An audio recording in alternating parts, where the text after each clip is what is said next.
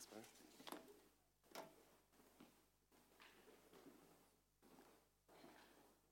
I think I'm. Maybe I should just turn this thing on. I'm on. I'm on. Great to be with you all this morning. I feel very distant from you up here. I feel like I'm on a stage and I am scared of heights, which is problematic. But even though I'm up here, hopefully we can connect. It's great to be with you all. So, so I know a lot of you here this morning, and um, for those I've not had, uh, yet had the pleasure of meeting, um, my name is Simon. I have a wife, Lisa, great wife, long suffering wife. She's been with me for 15 years now, poor thing. Um, I have three kids Connor's 13, Charlotte's 11, and Thomas is 6. Um, what do I do for a job? Well, it's a long story. I was a pastor for about 10 or 11 years. I worked in a lot of different churches Anglicans, the Brethrens, oh, the Baptists, um, AOG, Elim, so I have a very fruit salad theology. Um, one day I was working in a large church in town at the time, and I felt God call me um, into a new ministry. And uh, so I, I went off to law school and became a lawyer. And I remember the pastor at the time coming into my office. He saw the Law Part 2 books on my desk and he said, Simon, I can't believe you're leaving the ministry. And I said, with love, with grace, and respect, I'm not leaving the ministry, I'm starting a new ministry. I believe God, through the practice of law, can help me and use me to reach clients. So I have a new parish now, a new church. That's all the clients I serve at Gaze Burt. And all the colleagues at Gaze Burt, they're all in my parish. So I've quite a big church, which is fantastic, and I love pastoring them all um, most days. Um, and I also look after a ministry called the Interchurch Council for Hospital Chaplaincy. It's a great ministry. So hospitals going into, sorry, hospitals going into chaplains. No, chaplains going into hospitals, and chaplains. Um, it's amazing ministry. So I, I really enjoy um, serving and working with the, with the team there. So I manage the employment team at Gaze Burt, and um, I help people out with employment issues, um, which is fun um, most of the time. Uh, and uh, so that's what really kind of brings me here today. We're looking at John chapter 17. Um, and it is a great passage of scripture, scripture. John chapter 17. I'm actually going to look at just the first five verses um, with you this morning. And I love preaching um, through the Gospels. And the reason I love preaching through the Gospels is for my 40th birthday, I'm actually 40, not yet, 39.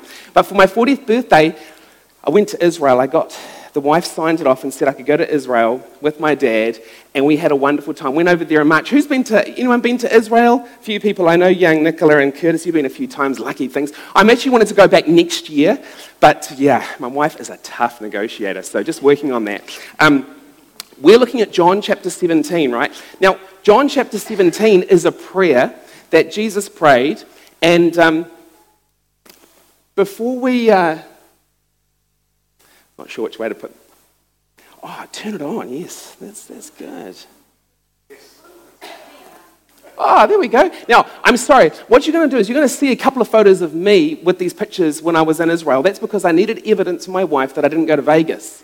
Um, and I actually went to Israel. So, now, the passage we're looking at this morning is John chapter 17, verses 1 to 5. So if you have a Bible with you, I'm going to use the, uh, the NIV, the Never Incorrect version, and we'll read um, together. The, I don't have the text on the screen, so it's just a photo of me in Jerusalem in the background. Um, hopefully, you've got it on your phone. After, after Jesus had said this, so after Jesus had said this, he looked toward heaven and he prayed. Um, sorry, oh no, I've knocked it. Oh no, maybe it's turned off again. Sorry. One moment. Sorry. Mark, my tech friend. Okay, we can go back to the text. After John, uh, after Jesus had said this, he looked toward heaven. Lovely. Um, no, I'm going to, go the other way. Let's go back. No. Which way do I go, Mark? Oh, that's way, that way, that way. That's, that's good. After Jesus had said this, he looked toward heaven and prayed. Normally, when I'm speaking, I just have someone down the back who does this. I don't even, I'm not very, anyway. After Jesus had said this, he looked toward heaven and he prayed, Father, the hour has come. Glorify your Son, that your Son may glorify you. For you granted him authority over all people, that he might give eternal life to all those you have given him. Now, this is eternal life, that they may know you, the only true God, and Jesus Christ, whom you have sent. I have brought you glory on earth by finishing the work you have given me to do. And now, Father, glorify me in your presence with the glory I had with you before the world began. So, this passage is set in the Last Supper room. The disciples have been um, uh, meeting with Jesus, and right at the end of the Last Supper, Jesus prays with them. And at the conclusion of this prayer, if you read John chapter 18, verse 1, it says the disciples left the Last Supper, they left the, the room with Jesus, and they crossed over the Kidron Valley.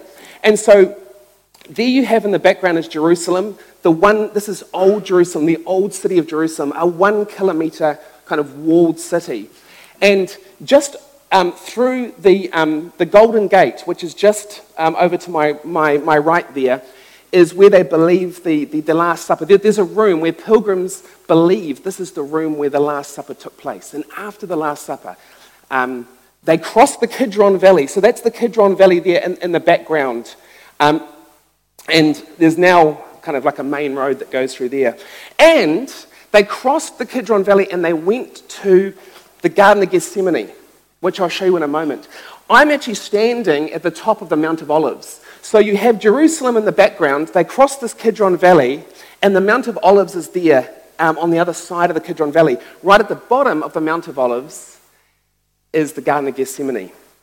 And of course, a lot of um, wealthy Jews um, are, are, buried on the, uh, the Mount of Olives there, but they've run out, of, run out of space, apparently. So you can't actually be buried any, any longer on the Mount of Olives. Now, this is, of course, so you can see the Kidron Valley in the background that Jesus would have crossed, and right at the bottom, this is the famous, the famous path, if you like. The, so Jesus, the triumphant entry into Jerusalem, Jesus comes riding on a donkey in Palm Sunday, which we all um, remember. And, and this is what was happening. Um, Jesus would come down this, this, this, essentially down the Mount of Olives, down this path, and he'd cross over the Kidron Valley. He'd spend his time in Jerusalem. He'd have his last supper with the disciples. He'd cross back over the Kidron Valley and into the Garden of Gethsemane. The Garden of Gethsemane doesn't look, wouldn't have looked like this. Obviously, this is a pilgrim site. Okay, so we, we know that this is the rough location, but there's sufficient evidence, in my view, that this is the Garden of Gethsemane, maintained now by the Franciscan, uh, Franciscan Church, and they've been really in the, in the Holy Land for about um, 800 years. They've been celebrating. Now, right next to the Garden of Gethsemane is what's called the Church of Agony. It's really good when you change your name that you didn't go with that. Um, you know, from Botany Life to the Church of Agony. It's, it's not really like a kind of a, a marketing type thought, you know, in terms of compelling people to come to church. And this church celebrates or remembers Jesus in the Garden of Gethsemane and the, the agony that he would have been under. And you can see this beautiful mosaic, this, this painting at the top there, Jesus um, there, and with his disciples, some of them had fallen asleep, and, um, and him agonizing as he thought about the, at the cross. And so, this really sets the scene for John chapter 17, verses 1 to 5. So, John chapter 17 is actually a prayer split into three parts. And this morning, I'm going to just talk you through the first part, which is John chapter 17, verses 1 to 5. So, one prayer three distinct parts. And, Mark, can you just pass me a water bottle? Thanks, mate. And so, in this first part this morning, it's an amazing prayer because Jesus is basically praying for himself. And um, as you'll work through John chapter 17 in the next couple of weeks, you'll talk about different aspects of the prayer, but the first part of the prayer is Jesus praying for himself.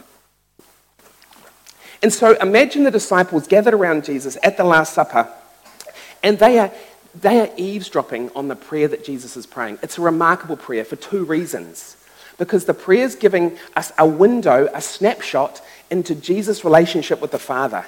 Jesus had this beautiful relationship with the Father. I mean, the whole point of John's gospel is, is essentially this idea that Jesus and the Father are one. They are so intimate, so close to each other. And we see this in John chapter 17, verses 1 to 5. The intim- intimacy of Jesus with the Father.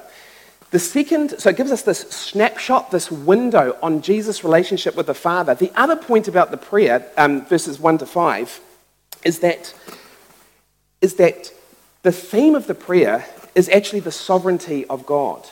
The sovereignty of God. Jesus actually, in verses 1 to 5, is exploring this idea that God is sovereign. And at the conclusion of the Last Supper, he's overheard by the disciples praying. It's an insight into the relationship of Jesus with the Father, and it's an insight into Jesus describing the sovereignty of God. So, the core of this prayer, if you like, is that it's a snapshot, a window into Jesus' relationship with the Father and the sovereignty of God. Now, the word sovereignty we don't use a lot, you know, in society these days, but the idea of sovereign is this idea of this person possessing supreme power. Who's the sovereign's representative in New Zealand? I asked this at BBI last year when they asked me to come and do a presentation on who makes the law. Who makes the law in New Zealand? Any thoughts? Oh, come on, friends. Parliament? No, actually, the person who makes the law in New Zealand is Dame Patsy Reddy. Until she takes out her pen and signs off, it doesn't get royal assent and it's not law. Amazing power put into one person, the sovereign's representative, Dame Patsy Reddy. So she possesses actually supreme power in terms of making law here in New Zealand. No matter how much Parliament wants to pass law, until Dame Patsy Reddy signs off, it's not an act of Parliament. God is the director. So instead of saying this morning that God is supreme, uh, God is sovereign, I'm going to run us through a little bit of an analogy, if you like. That God is the director and that human beings are the actors. That human history is God's story. That we are actors, that God is the director, that God is sovereign. And I'm going to give you four reflections this morning on this idea of God um, as the director. And the first um, reflection is this is that God directs the plot of life. Father, the hour has come. These opening verses to the prayer, they actually remind us that, that Jesus was reflecting on what was before him. And he says, Father, the hour has come. My times are in your hands. God, the plot for my life, it's in your hands. And Jesus actually had to entrust himself to God's will. It's the hardest thing to do, to trust God, actually. I struggle with that. But Jesus, this beautiful opening to the prayer Father, the hour has come. Father, you direct the plot of my life. You know, there's a lot of, you know, in society today, we talk a lot about um, anxiety. And it's kind of, there's been a lot more discussion in the media and, and on various social media sites about people struggling with, with anxiety. And, you know, the thing about anxiety, that you let these, it's so easy to let fears about the future and worries about the future take a grip on, grip on the mind. I know when, I remember um, about 18 months ago to two years ago, I, I had a situation where know, I, I, felt so anxious about a situation. And anxiety is like a claw that can kind of grip and hold on to your mind. And I, wanna, I want you to think for a moment, I was thinking about this. I wonder if Jesus felt anxious about what was before him. You know, pondering the cross that was before him. In this prayer, we see the divinity of Jesus. Father, the hour has come. This idea of he was submitted to God's will for his life. And yet, if you go over to the Garden of Gethsemane, we see the humanity of Jesus. Father, if it is, um, you know, if it's your will, then let it be done, but, you know, not my will. But you can see kind of, and that's why the church is called the Church of Agony, as Jesus agonized over what was before him. And I wonder if Jesus felt a sense of anxiety about what was before him. I mean, how did Jesus, how did Jesus confront his own future? The fact that the cross was right there before him. I mean, two things in terms of how Jesus responded. One, he prayed, just like Paul says in Philippians 4 do not be anxious about anything, but in everything by prayer. That's a great start. But secondly, Jesus doesn't pray a prayer of petition, he prays a prayer of disposition. See, he doesn't say, Jesus, God, take away the circumstances. God, um, change what's about to happen to me. God, intervene he says, the prayer of disposition is, God, I know what's set before me, and Father, the time has come. My times are in your hands. He's like the psalmist who prayed in Psalm 31:15, Father, my times are in your hands.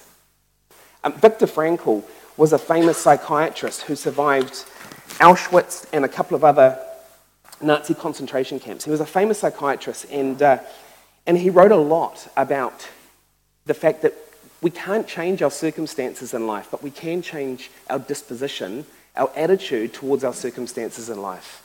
And in one of his very famous books, Man's Search for Meaning, um, he said this about um, Auschwitz. The experiences of camp life show that a man does have a choice of action. Man can preserve a vestige of spiritual freedom, of independence of mind, even in such terrible conditions of psychic and physical stress. stress.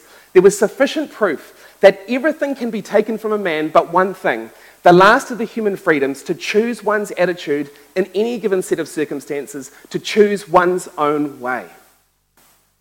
And this is Jesus at the end of the Last Supper, the disciples listening in, he says, Father, my times are in your hands. Father, the hour has come.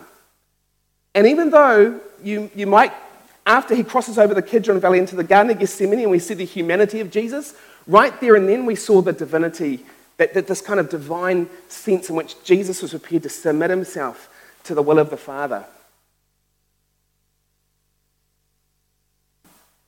Paul the Apostle met with the church elders of the church in Ephesus, and he was on his way to trial in Rome. And there's a very famous verse in Acts chapter 20 when Paul actually says that, that the elders in the church in Ephesus were crying because they're about to set Paul off on, on his journey towards Rome. He was going to go to Rome and, and face trial. And they were, they were saying, Paul, do you know what faces you out there?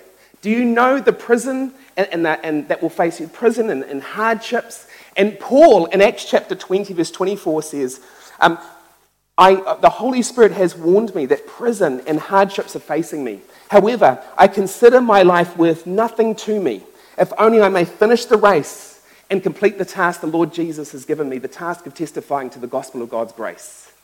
Father, my times are in your hands. You direct the plot of life. The second aspect of the prayer is God is the director Therefore, he deserves the credit, all the credit.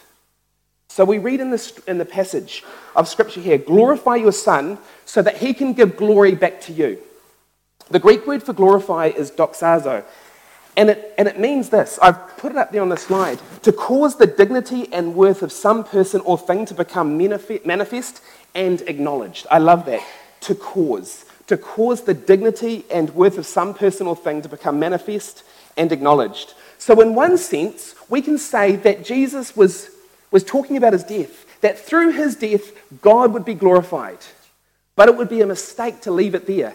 Actually, Jesus didn't just want to glorify God through his death, he wanted to glorify God through his life. And it's easy to think, you know, when we think about the word glorify, we think of it as a spiritual word. You know, we glorify God through worship, through spiritual activities, prayer, through fasting. But the wonderful thing about Jesus is that he looked for opportunities throughout his through the daily grind to glorify God day after day. God, I glorify you not just in my death, but God, that I might glorify you in my life. That my life might cause you to be glorified. That my life might cause you to be glorified. And we think about God glorifying, sorry, Jesus glorifying God in terms of how he lived. And it's easy to think of the miracles and to think, yes, through the miracles, God was glorified. Absolutely. But I want to suggest this morning that one of the key ways that you and I can be part of this tomorrow, Monday, when you're at work, or whatever Monday looks like for you, is that we can glorify God by the way we treat people. See, the way, one of the remarkable ways that Jesus glorified God in his daily life and, and pointed people towards God is the way he interacted with people. I mean, the way he demonstrated to human beings, like the woman who had suffered medically for 12 years, the way he allowed her to reach out to him and touch the edge of his garment that might, she might be healed, the way he'd reveal the glory of God to people who felt like they were actually labeled as sinners, the way he'd actually turn up at Zacchaeus' house and have a lunch with him and say, Zacchaeus, even though you're a tax collector and you ripped off all these people, I'm still prepared to be with you at lunch. And after lunch, we know that Zacchaeus stood up and was transformed by something that happened with a conversation with Jesus over lunch. And in conversations he had with, with like the woman at the well, the Samaritan, the woman. Two things you wouldn't do as a Jew hang out with a Samaritan, and as a male, you wouldn't hang out with a woman. But Jesus actually throughout his life, showed ways that actually God can be glorified by the way we interact with people. So it wasn't just in the miracles that God glorified, that Jesus glorified God, but it was the way he treated people. In fact, Paul the Apostle says in 1 Corinthians 10:31, whether we eat or we drink, whatever we do, do it all for the glory of God. Whether we eat or drink, whatever we do, do it all for the glory of God. So Jesus was not saying, glorify your Son, actually, in terms of going forward, yes. Glorify your Son, uh, glorify you, God, through, through the death and what's about to happen next, but also looking back on my life, have I, have I glorified God through my life? And Jesus absolutely did that. Um, is it possible to practice law in a way that glorifies God? I mean, you, uh, no one's even prepared to give me an answer. That's fair enough. Is the idea of a Christian lawyer an oxymoron? Can you actually put Christian and lawyer together in the same sentence? There's lots of bad lawyer, lawyer jokes. Actually, one of the, one of the great um, bad lawyer jokes is there's, a, the, there's an old movie called The Bee Movie. My kids watched it many years ago. There's a great scene where there's a mosquito, and the mosquito is dressed up in a suit and has a briefcase and flies over to the bee. And the bee says to the mosquito, When did you become a lawyer? And the mosquito said, I've always been a blood sucking parasite. All I needed was a briefcase. Um, poor lawyers. So, and I'm hoping that when I die, I'm thinking probably the, the grave option. I'm hoping there won't be two graves, you know, one for the Christian and one for the lawyer that I'm a whole person, that I'm integrated, that today is not Sunday and I think about God and tomorrow I forget about God and think about the law. So many years ago, not that many years ago, but I am getting old, maybe five or six, I, um, I went and spoke at this at, uh, at the Australasian Christian Lawyers Conference. And one night I was there and I was thinking, you know, we should set something like this up back at home. And so I've been involved for many years, for the last few years, running the New Zealand Christian Lawyers Conference. And, and we run that once a year. We bring Christian lawyers together, academics and judges and lawyers, and we think about what does it mean to glorify God in the practice of law. The, the theme for this year, ready for this, hold on, to your, hold on to your socks. The theme for this year was lawyers as ambassadors for Christ. Imagine if lawyers, Christian lawyers, were actually ambassadors for Christ. That we weren't just zealous lit- litigators or what have you, but we were actually thinking about ways to glorify God through the practice of law. Jesus said, Glorify your son that your son may glorify you. I was, he was thinking about his death, but surely he must have been reflecting on the life that had been. That all the ways that he would glorify God in the daily grind. How can we glorify God in the daily grind? Whether I eat or I drink, whatever I do, I do it all for the glory of God. Jesus is the direct, uh, God is the director, and therefore he deserves all the credit. Thirdly, God is the thirdly, God is the director over all of the actors in human history. For you granted him authority over all people that he might give eternal life to all those you have given him. Now, this is eternal life, that they may know you, the only true God, and Jesus Christ, whom you have sent. History is a story that continues to unfold, and we are actors in that story. Um, history is not a random collection of meaningless events. Um, Harold Bloom, the commentator on Shakespeare, Shakespeare, wrote a very famous piece about Macbeth. And this is what he wrote, wrote when he was thinking about life in history. He wrote, Life's but a walking shadow, a poor player that struts and frets his hour upon the stage and then is heard no more. It is a tale told by an idiot full of sound and fury, signifying nothing. Life, history has no meaning, has no purpose. Actually, this prayer points is in contrast to that. Um, Jesus said, God, number one, God has given me authority over all people. That's what Jesus said in this prayer. He reflects, God has given me authority over all people. History has meaning and purpose. It's a story that continues to be told because Jesus has authority over all people. And therefore, actually, God is deeply interested in human affairs. God didn't just create the universe and kind of set it into motion and leave it there. The Bible, Jesus is reflecting on the sovereignty of God in this prayer and saying, God, you have given me authority over all people. And secondly, Jesus has authority over all matters relating to eternal life. And so he actually just he points out a few little things about eternal life here, just a few kind of pop points. One, what's a pop point? I wouldn't have a clue. I just made it up. One, three little points that Jesus makes about eternal life. One, it's a gift. You see, one of the biggest questions people ask in life, and you'd have to ask someone who's really um, a, a, a, you know, a great theologian like Roland, but the thing is, are some people predestined to receive this eternal life thing? I mean, for centuries, theologians have said, um, are some people predestined for eternal life and others not? And maybe perhaps the answer to that question is hidden in this prayer, in this text.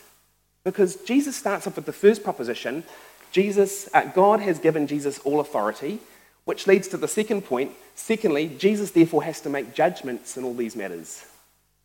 So the third point is if Jesus has authority over all matters relating to eternal life, and therefore he has to make judgments, the only question I'm left with do I actually trust the character of God, the character of Jesus? Do I believe that he's just?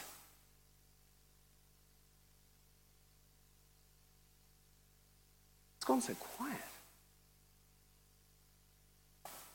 It's not so much, maybe, you know, are people predestined or not, but do I trust that God is just?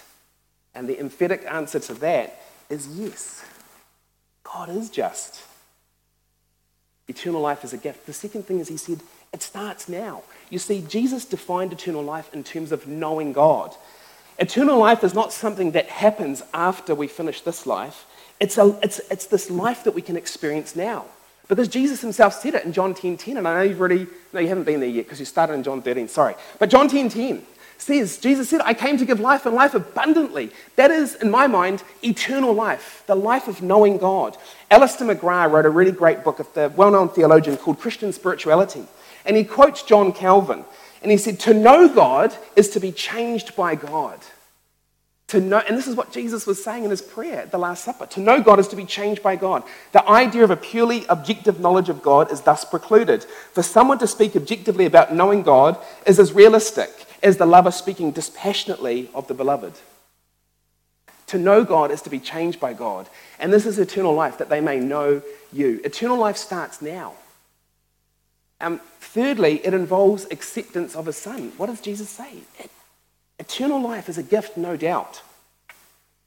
It's not a contract that requires consideration from our part, right? What a boring idea to talk about at church, but it's, it's not a contract which requires consideration. We don't make payment. For a contract to be kind of on foot at law, you need to make some form of consideration, some form of payment. But actually, Jesus says, no, no, it's a gift, but it does involve acceptance of his son. It involves acceptance that God sent Jesus the Messiah, that Jesus is the Messiah. So this prayer reminds us that God is the director over all of the actors in human history. He has authority over all people, and he has authority over all matters relating to eternal life. My final reflection is this God is the director, and He has given each one of us a script. I have brought you glory on, on earth by completing the work you gave me to do. You know that the, the, the Greek word for, for work in that passage is ergon, which means job or task. That word ergon is actually where we get the word in English energy, derives from that Greek word.